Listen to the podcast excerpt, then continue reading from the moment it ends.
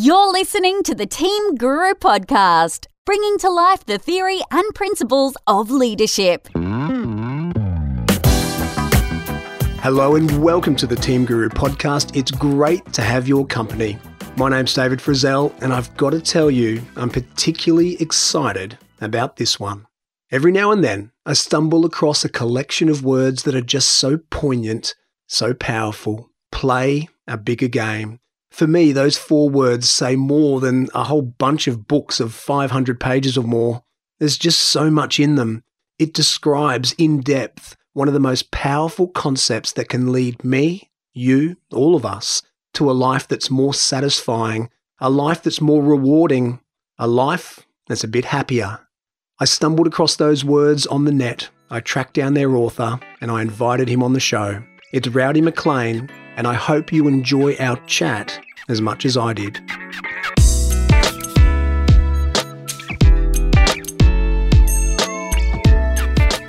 Rowdy McLean, welcome to the Team Guru podcast. Good morning.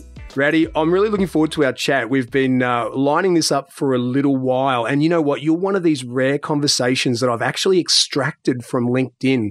There's a lot of noise on LinkedIn. And you have caught my attention because you've got a couple of cool labels on your LinkedIn profile that grabbed my attention. We'll talk about those in a little while, and they're part of your story and they're fascinating.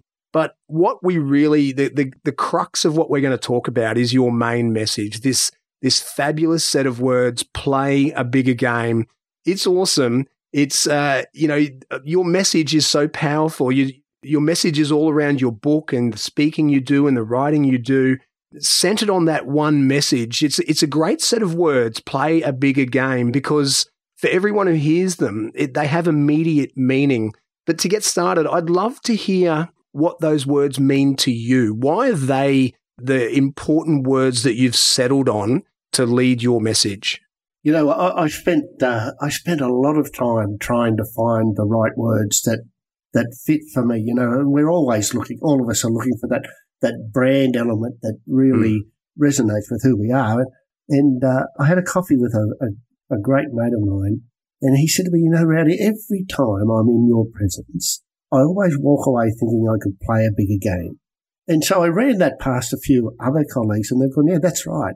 And so, you know, ultimately that's just how I think, behave and act in my life. It's my natural way of showing up, just thinking about how can I tweak something or change something or make progress in some way all the time, not in a frantic, burn you out sort of way, but in a, a way that just helps me over a period of, you know, sometimes 10 years get to where I want to be.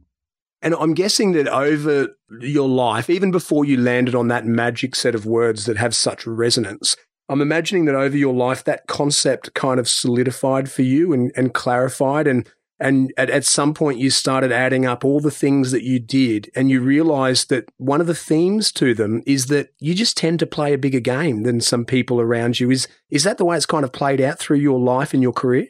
Yeah, absolutely. When I look back after that coffee conversation and thought about the things that I had done in my life, that's how I'd been approaching life all that's how you since roll. I was a kid. Yeah. So when you look around, and we're going to get for the listeners, we're going to get to what it really means, and and when you do your speaking and in your book, in all the way that you message, I'm going to ask you to share with us the key concepts of that, so our listeners can take it away.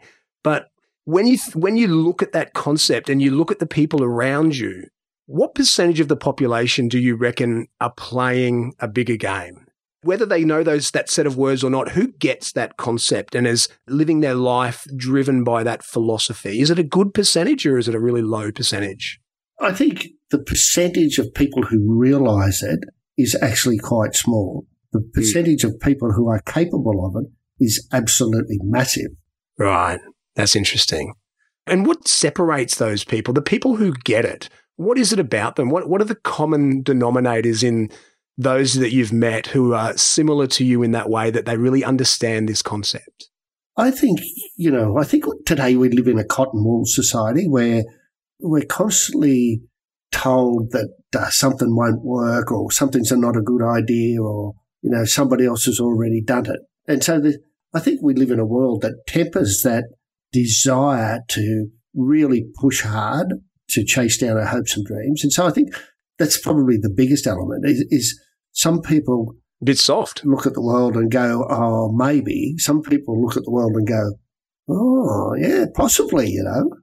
And so, so give us some examples. When you think back over your life and you, and this this idea has emerged, what are some of the things that you've done, you know, through your life and through your career that are evidence of this that have led you to this point? Well, I um, I went to Sydney to play uh, football and, and go to college. First person in my school to do that. First person in my family to do that. You know, I started a uh, a communications company in competition to Telstra when I was 24 and retired when I was 34. I was headhunted to turn around the Australia's biggest hospitality company and that's how I fell into a speaking career because I, I spent six years making that into a terrific success and then got invited to speak at conferences and events about the turnaround. And then people would say to me, well, you need to write a book about it. So I wrote my first book, Play a Bigger Game. And, and my latest obsession for the last it's been an obsession all my life, really. But I, my last book is about the about leadership. I think the world right now needs remarkable leaders, and so you know, I just start doing those things, and then I look back and go, "Geez, I've come such a long way," you know. And I'm just a, I'm just an average guy from a little tiny country town who uh, who just got out and had a go. You know, there's nothing special about Rowdy that's any more special than any of your listeners but you've just made those decisions. And, and I love that. There's just simple, just a, a, series of simple decisions where you kind of took the challenge on. You know, I bet there are a lot of guys your age in your town playing footy who were pretty good or loved footy, but just never thought of taking that big step and saying, hey, you know what? I love footy. I'm going to go and have a crack in Sydney. But you were the one who did that. And as you say, your life is just a series of examples of you taking that, I don't know, the, the more difficult route that led to greater reward. Yeah, and, and sometimes it's not actually that difficult. It's just making the decision, doing the work, and then showing up. Is there a boldness about it? Absolutely. You know, because if you if you're not prepared to be bold, then the dream stealers will talk you out of it. You know, yeah. You have to be bold enough to keep going, whether your friends think it's a good idea, or your colleagues, or your boss, or your partner. Sometimes you just have to go out and give it a go, regardless of what everybody else thinks. So we're going to come back to that idea of dream stealers in a minute. That's a really valuable, important concept to this for people who are tinkering with the idea of of stepping out of their comfort zone and doing the equivalent of saying, "Hey, I love footy. I'm going to move to Sydney." There will be people around you who say, hey, "What are you crazy? No one's ever done that before. People just play in this town. This is what we do." Those people who, because they can't imagine themselves doing it, they they kind of bring you back. We'll get to that in a minute. I love that concept.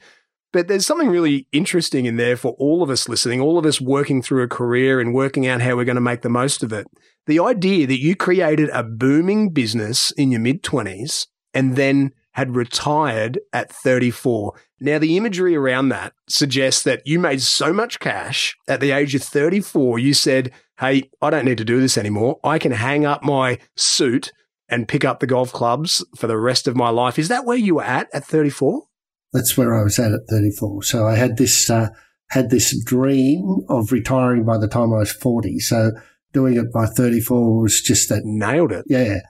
But I, all, all I wanted to do, the dream was I would go to the beach in the morning, play golf in the afternoon. Beach in the morning, golf in the afternoon, beach in the morning, oh. golf in the afternoon. Oh, stop it. You're making me feel ill.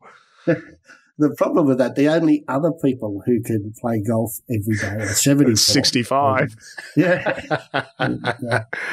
And is that one of the things? Did you get bored in retirement because you did what you thought you would do? You you had this vision, but it was actually I don't know, not boring. The beach and golf could never get boring, but you you realized that you still had a lot more energy. There was still a lot more to do, and and something lured you out of that retirement. Is that the way it worked?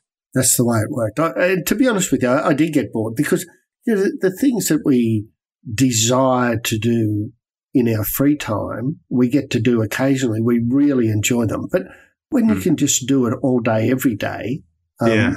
it, it, can become boring unless it's a creative you know, passion like an artist or, or, or, writing or something like that, where it's different day in, day out. But, you know, I, I had to find something to do. I was going crazy. Yeah. I love that. I've I've probably mentioned it on this show a bunch of times. That is my dream. You you have exactly expressed my dream there. Swimming in the morning, whether it's at the pool, I, I like, I swim at the, in the pool a lot. Swimming in the morning, golf in the afternoon.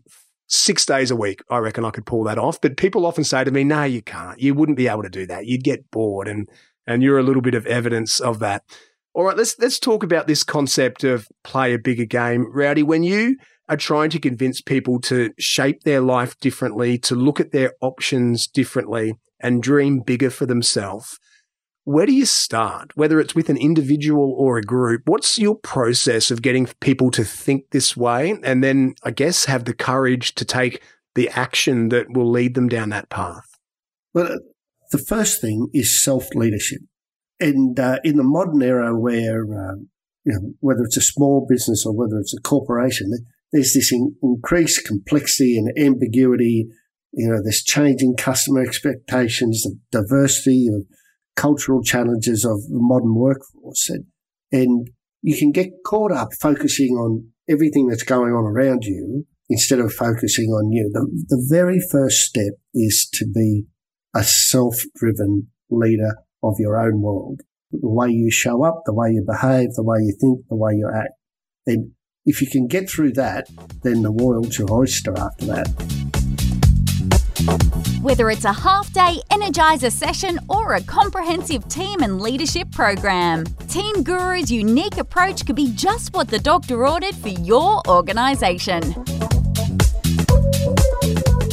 So, deciding to take ownership of your own life and and leadership of your own life, it's uh, it's an alluring concept. It's very powerful. It makes a lot of sense, but there's a lot of barriers in there for people who haven't been living that way, for people who have kind of let life write their script for them, almost, and I don't want to exaggerate, almost being a victim of circumstance, just being uh, almost like they're being thrown around by the waves of life and just going where the current takes them.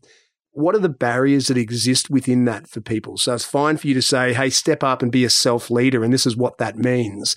But for your clients and the people who attend your talks and the people you mentor, what are the barriers that exist for them? I think there are four things that all of us control, or all of us can control, but 99% of us don't control. But if we did, playing a bigger game or, or that idea of self leadership would be so much easier.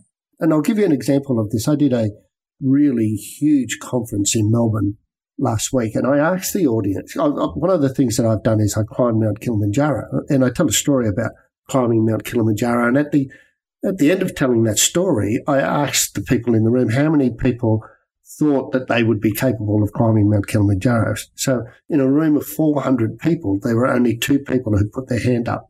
Yeah. I then walked the entire audience through the concept of play a bigger game, self leadership, and the four things that they control, and asked the question again. And there were only four people in the room who didn't put their hand up. So, it, you know, in 45 minutes, you can take somebody from completely change their mindset. Yeah, there's no way I could climb the highest freestanding mountain in the world to, oh, actually, life's simpler than I thought. And with a little bit of effort, I reckon I could probably do it. Yeah, that's great. All right. Well, what are those four things that we can control? I knew you were going to ask that. well, mate, it would be a podcasting crime if I didn't, because you just you just teased us with it. Yeah, yeah. Well, the first thing is you need to be in complete control of your attitude at any given time, on any given day, under any given circumstances. And by that I mean there is nothing in the entire world that will alter the way you show up other than the way you choose to show up. And but you know, probably longer than this podcast uh, to explain it in detail, but uh, the shortest way I can explain it is that you don't, you know, if a customer's rude to you, you don't let that affect you. If your boss gives you a hard time about your performance, you don't let that affect you. You just go, I'm going to be responsible for how I show up all day, every day. And if you're showing up as a clown and an idiot, you need to adjust that, right? So some people go, yeah, I'm responsible for how I show up. I, they don't realize that the way they're showing up is, it's not appropriate for the circumstances. But when you get to the point where you can go, I'm in complete control of my attitude and I'm going to be the best I can possibly be no matter what's going on around me, then you start to change the game immediately. That's a fantastic piece of advice and, and, and it's a theme through so many powerful speakers I don't know if you've ever read that fabulous book, Fish, you know, about the fish market yeah, in. Seattle. I went, I visited that fish market at Christmas time. It was amazing. And, and actually the guys who work at the fish market are very aware of the book and they have people talk to them about it all the time. But one of those, one of the advices of the piece of culture that, uh, a uh, piece of advice about workplace culture that they give in the book is choose your attitude. And that's exactly what you're saying there. We are in complete control of the attitude that we have. And more so, we're in complete control of the way we respond to outside events. What people say and do to us, the things that happen, the, the bad luck that we might have, we get to choose our response to that. And it takes, a, as you pointed to, some level of self awareness to decide not only am I choosing my response, but how does that look to other people? Because as you said, if you're turning up as a clown, but you think that's okay, then you're lacking self awareness. You're lacking the ability to see how your behavior looks through the eyes of others. So there's a fair bit in that one concept, choosing your attitude, the way that you choose to show up. I love it. Rowdy, what's number two? So number two is being completely responsible for your choices. And uh, again, uh, that's driven by a world gone soft, you know, where it's easy to go, easy to blame the choices that you made on somebody else or some circumstances. But you know, when you get to the point where you you own the choices, you go, "That was my choice. It was a good mm. choice, or it was a bad choice." Debrief the choice and change direction or improve the process. But if you allow others to take responsibility for your choices, you're never just you're never going to show up. You're never going to be able to play play a bigger game. And one of the things when I'm working with leadership teams, uh, and I ask them about uh, some choice that they've made, some strategy or decision that they've put in place. And, uh, you know, why did you do that? And they go, oh, it just seemed like the, a good idea at the time. I could almost slap them because that's, that's a career limiting move. Yeah, yeah. Because I, I think we have the opportunity to.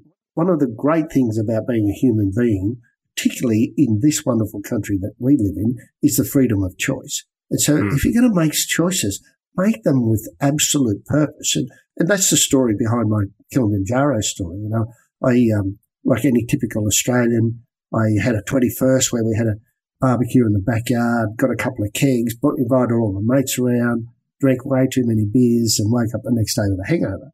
Then mm. when I was 30, I'm a bit more mature, I grab a group of friends, we go out to a lovely restaurant, we um, drink way too much red wine and wake up the next day with a hangover. And then when I was 40, we uh, grabbed a couple of close friends, flew up to Hamilton Island, drank cocktails till 3 a.m. the next morning, woke up with a hangover. I've gone, how am I going to celebrate my 50th? And the first thing I said is it's not going to follow that pattern anymore. So no hangover. That's that whole idea of, you know, watching the pattern of your choices and going, those choices, you know, while the 21st was great fun and, uh, you know, the 30th and the 40th were great fun, I just didn't want to go through that process again for my 50th. So I stood at the peak of the highest freestanding mountain in the world for my 50th birthday. But that's just that process of going, what choices am I making? Are they right choices? Or even if they have been the right choices in the past, could I make a different one going forward?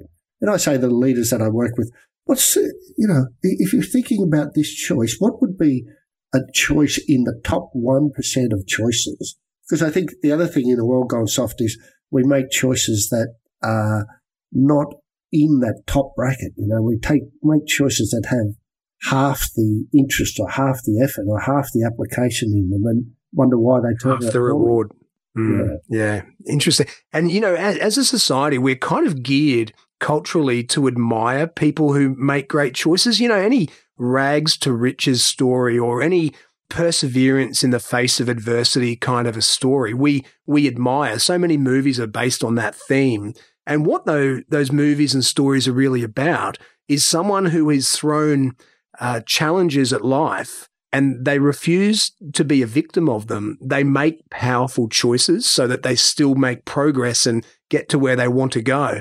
So we admire that as a society, but anecdotally, so often individuals in society don't make those kind of powerful choices. They they do let themselves be thrown around by the waves and, and don't take responsibility for their choices. It's almost as if they don't realize the extent to which they have choices. I think you're exactly right. And you know, the the reason that those uh, people get made into heroes and made into movies is because they're quite rare. Well, mm. I wouldn't say quite rare, but it's not common.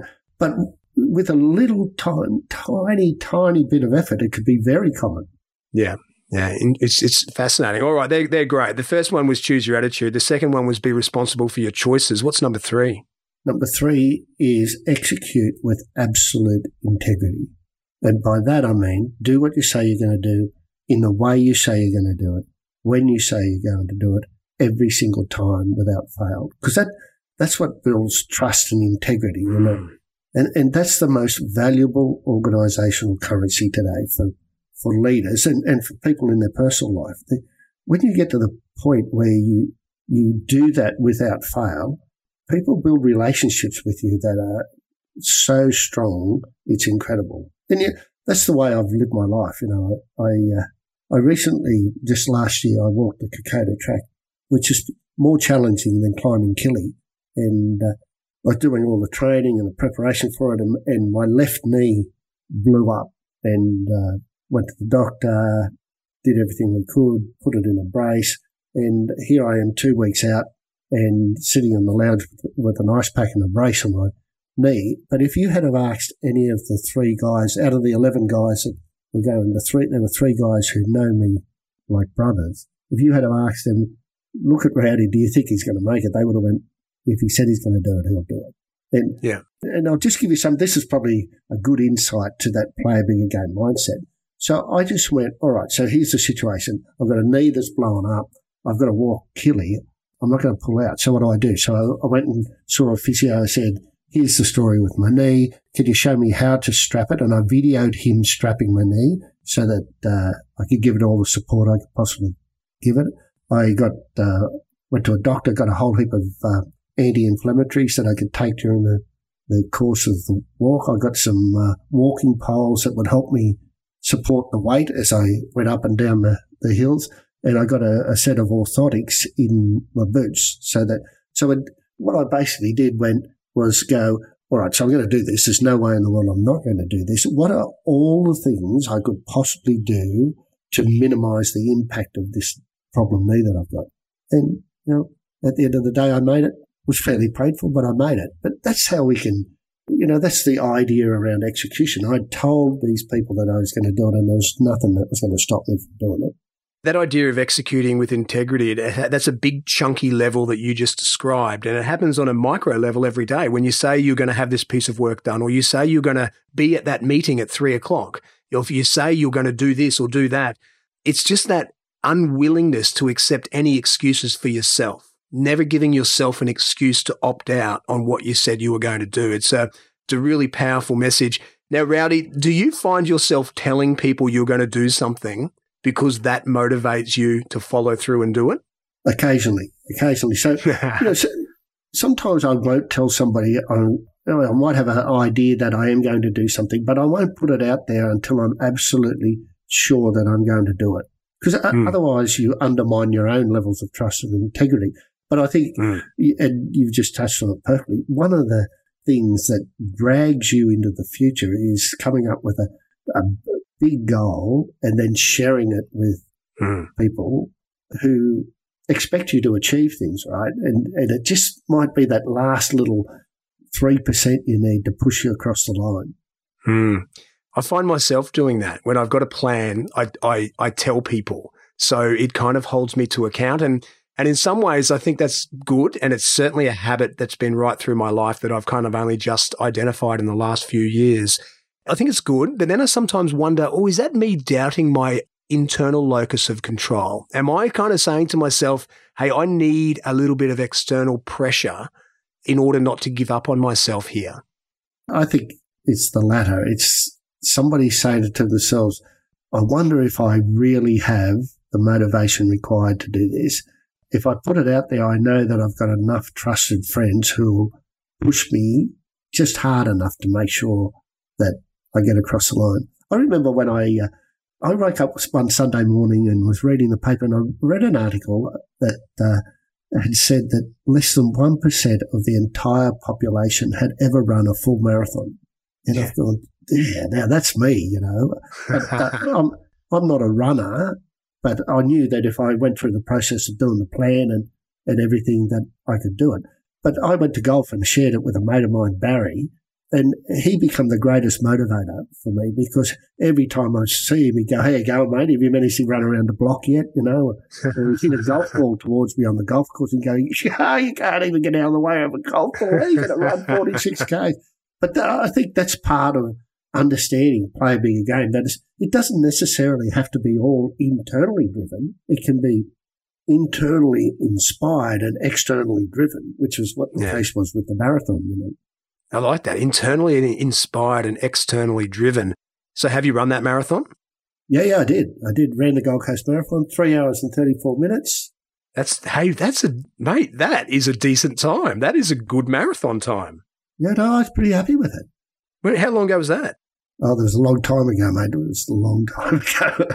so you've climbed Kilimanjaro, you've walked the Kokoda Trail, you've run a marathon. Anything else of those those kind of headline challenges? Yeah, I've kayaked in Antarctica.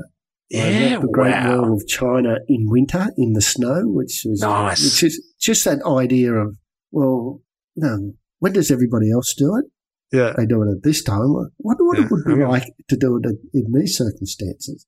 And you know, there's probably heaps more, and I just do them. I don't really think that much about them. I just go, "This is where I'm going," and my next thing is I would li- love to raft the length of the Colorado River through the Grand Canyon, but Lovely. in dory, not in a rubber tourist. That's great, mate. And it just fits it with everything else. You know, the small town country kid who had the balls to move to Sydney to play footy, the guy that started a business at 24 to give some competition to Telstra and then retired at 34 and started living his dreams six years ahead of plan. It all just fits really nicely. I love it, Rowdy. I, I love the story. All right. So you're telling us about the four things that we control. The first one is choosing our attitude, the way we show up. The second one is taking responsibility for every single one of our choices. The third one is to execute with integrity, to do what you say you're going to do, how you're going to do it. What's number four? Number four is the easiest of all. We just need to get some grit, get some staying power. Most of us give up when success is just around the corner. You know, we just don't stick at our hopes and dreams long enough to see them come into reality. And so, you know, just staying the course longer than the next person is going to give you a much greater chance of success. We just throw in the towel way too easy, I think, in the modern world. That's fabulous advice. I love it. And now, one of the questions here, and I don't know what the answer is going to be to this one, is this concept for everyone? Do you think that every single person in, in society, if you got to have a conversation with them or they read your book or attended one of your keynote speeches, do you think that this message is relevant to them? Or are there some people who are just not designed to play a bigger game? They are designed to be mediocre, to, to, to take, to take the easy route.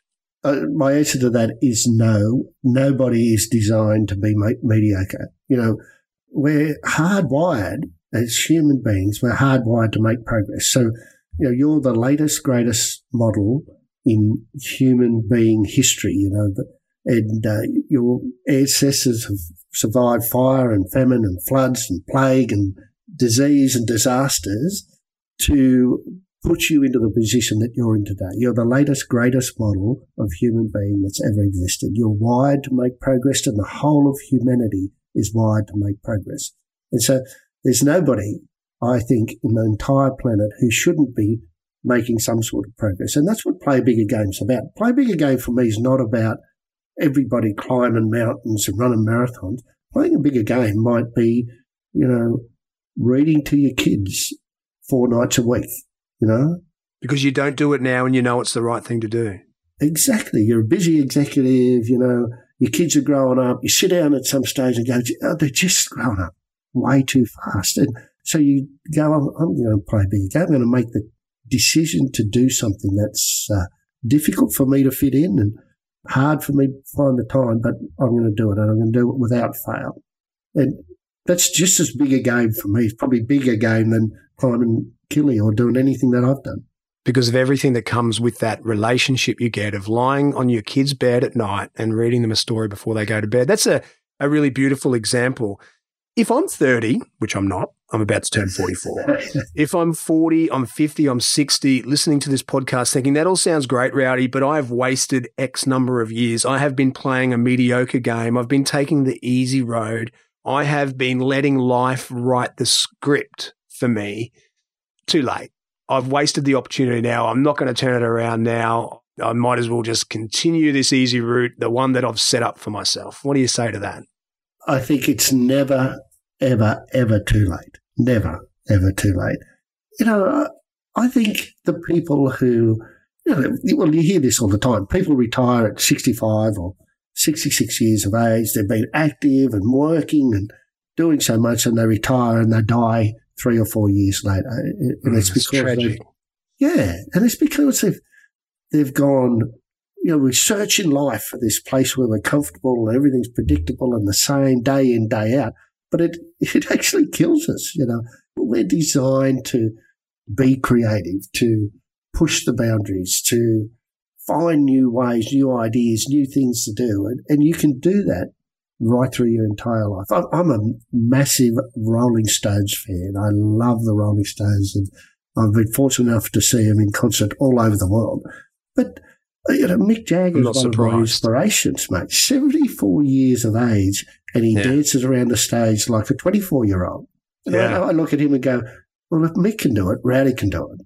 Yeah, that's great. And and when when you're talking to people, what kind of excuses do they give you? What even if they've tapped into these concepts, these four things that we can all control in our life, what excuses still run through people's heads that they've got to climb over top of? I think people adopt the excuses of society. And by that, I mean, we've been sold the quick fix in life, right? And we want the quick fix, you know, mm. Like uh, rock hard abs in six minutes a day. Yeah. yeah and yeah. all you have to do is buy this uh, little aluminium rocker thing, costs yeah. you thirty nine ninety five, six payments, folds up, slides in underneath the bed. Use that for six minutes a day, you get rock hard abs. So I bought one of those because I wanted rock hard abs and I didn't want to do the work. You know. and you didn't want to control your diet. Yeah, yeah. I didn't want to. We all want the shortcut. And I think the idea of the shortcut makes us make choices that don't come to fruition. So, you know, you buy the ab rocker, you pay for the money for it. After one month, you realize that it doesn't work. It's been a complete waste of your money. But in your mind, you go, I can't do it. It's not for me. That's just rubbish. You just yeah. haven't thought it through.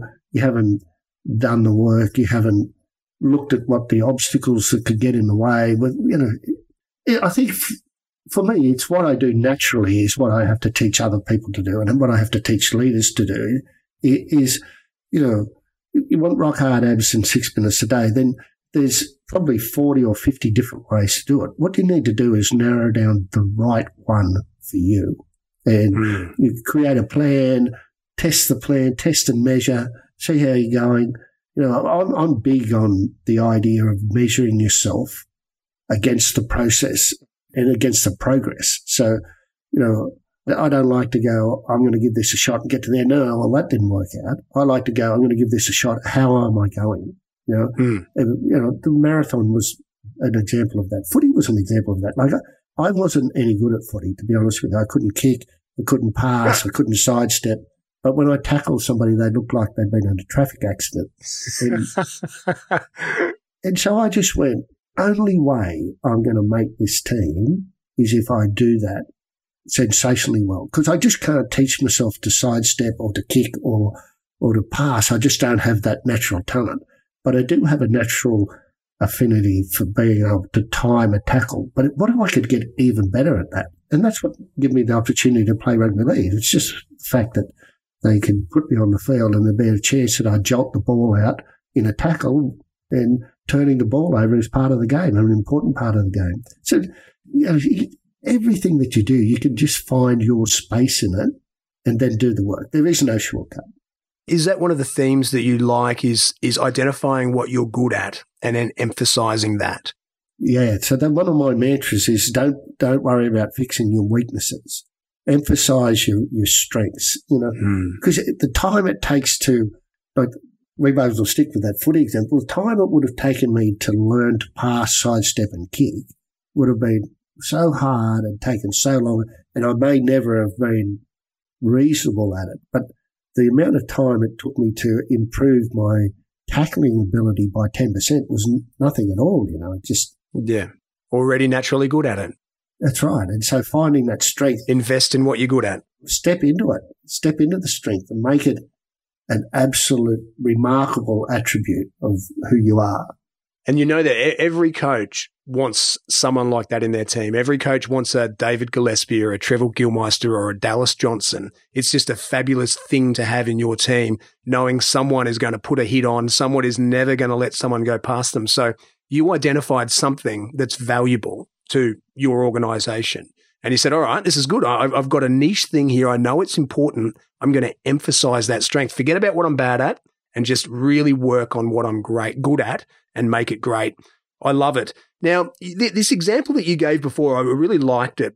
The busy executive who knows in the back of their mind they should be reading to their six year old every night before they go to bed because that's great for relationships. It's great for literacy too, obviously, but it's great for the relationship. But, I, but they, they can give themselves a million excuses. I'm too busy. I've got to check my emails. Geez, I've had a busy day. I just want to sit down and relax with a glass of wine. Please go to bed, small child. But they know they should do that. Is play the bigger game always necessarily doing more, just one more thing, squeezing something extra into your life? Sometimes it's doing less. You know, sometimes it's uh, it's eliminating stuff to, from your life because you are too busy and and choosing not to do stuff. And uh, you know, leaders, I love working with leaders eh, because uh, I think there is so much opportunity for leaders to do exactly what we're talking about is to eliminate stuff from their lives, you know, or particularly from their working life, Because we have this, uh, we, as leaders, we wear a badge of busy. I'm busy. Oh, I'm so busy. Oh, I'm busy. But sometimes we're so busy as leaders doing stuff that somebody else could do. And in, in my, uh, in my leadability book, I, I talk about a conversation. I was mentoring a group of leaders where I get to sit in, in the boardroom on the sidelines and listen to the 14 people in the boardroom discuss strategy and decisions around the table. And then I would provide them feedback about leadership, culture, and structure. And this CEO, when he was being questioned by a group of leaders, said to them, I don't, I don't know. What would you do? And I thought it was such a powerful statement. Mm, this guy was going, I don't have all the answers, and you guys are smart enough to come up with the answer to that. All, all you're doing is being lazy leaders and waiting for me to tell you where to go. But um, so the, the point there is there was an example of a leader going, well, I could make all the decisions and I would just be busier and busier and people would come to me with all, wanting all the answers. But if I feed it back by using those three wonderful words, I don't, I don't know what would happen. And so what happened was over the next six months, his leaders started to take responsibility and make decisions, which gave him the ability to take a step up and have a helicopter view of the whole mm. business instead of being the person who made all the decisions. In fact, he had more time than he'd ever had before. So it's not about always doing more. It's about working smarter. Awful cliche, but it's right on the money for this. Yeah. I reckon if you sat down and went, uh, tracked yourself for a whole week of all the things you do and mm. then went, which ones of those are useful? I reckon at 50%. I think we would be all horrified to find out the way that we really do spend our time. All right, Rowdy, we have so quickly run out of time. I've got one really important final question for you. So, people are listening to this, they've been compelled by your story, as I have. They love the four things that we can all control in our life. They get it, they've bought into it, they're feeling a little bit motivated. They know they've left some money on the table in the life they've led so far. They know they've left a little bit of their game out there. What can we do tomorrow? What can I do today? Where, how do I start taking these first steps to just lift my game in life so that I'm getting bigger rewards and ultimately I'm more content and happy with who I am? I think I love teaching the people that I work with the concept of stacking. So concept of stacking is just choose one thing and get that done. So, you know, if you haven't had any success in any of your life, choose one thing that you can do tomorrow that will be the first step in that success. So, you know, it might be I'll go on a five kilometer walk or, you know, it might be I'll read that first book to my child or it might be I'm not going to eat any, anything sugary just tomorrow. And that's the start of the journey. Because uh, if you can do that for one day, you can do it for two days. If you can do it for two, you can do it for three. And, you know, it's, don't try and do six different goals at the same time. Just do one thing. Just make one change and lock that down. So don't try and learn to speak Spanish, uh, plan a holiday to Paris, uh, run a marathon, run a marathon, uh, write a book, you know, start a business. Yeah, yeah, yeah. Just go. What's what's one thing that what's, what's the one, one thing? thing? that I think I can do? You know, and I, I don't choose one thing that you're sure you can do. Choose one thing that you think you can do. That's a little bit of a stretch, and get that done, and then choose the next thing. And you know, ultimately, that's the whole story of a people he faced long-haired kid from Guyra. He just went, what's one thing I could do that would be different to my family, my friends, the, you know, the, the community that I live in, and just do that thing. And then I went, well, actually that panned out all right. I might choose another one and then choose another one and then get better at it. And, you know, I pinch myself. I pinch myself that I have to, I get to be on your podcast talking about this topic because I just look back and go, I can't believe how far I've come. You know, it amazes me that I'm sitting here talking to you about this and it's been shared with so many people. People are incredibly, unbelievably amazing and the world's tough, right? Uh, I get that life can be really, really hard. But here's the thing. It's I would never tell people that life is easy because it's not. What I would tell people is that you are massively capable of all of the challenges that the world throws up. You are capable of overcoming every single one of them. Rowdy McLean, that is a, a beautiful way to end it. I can't thank you enough for your time today. I've really enjoyed our chat. Mate, it's been an absolute pleasure. Like I said, I, I pinch myself that I get to do it, and I, I'm glad that you've taken the time to allow me to do it.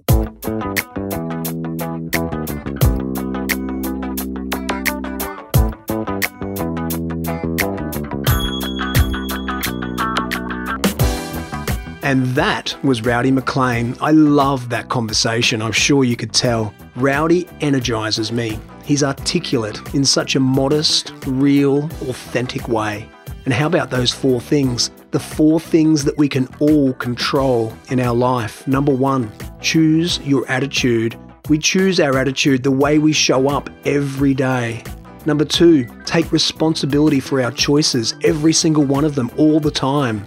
It's our choice, so it's our responsibility. Number three, execute with integrity. Do what you say you'll do. Do it how you said you would do it, even if it's just a promise you made to yourself, maybe even especially if it's a promise you made to yourself. And number four, get some grit, toughen up. Don't give up, persevere, stay the course. As always, I'll share the lessons I took from my conversation with Rowdy on the Lessons Learned page for this podcast. You'll find it along with the entire back catalogue of Team Guru podcasts on our website.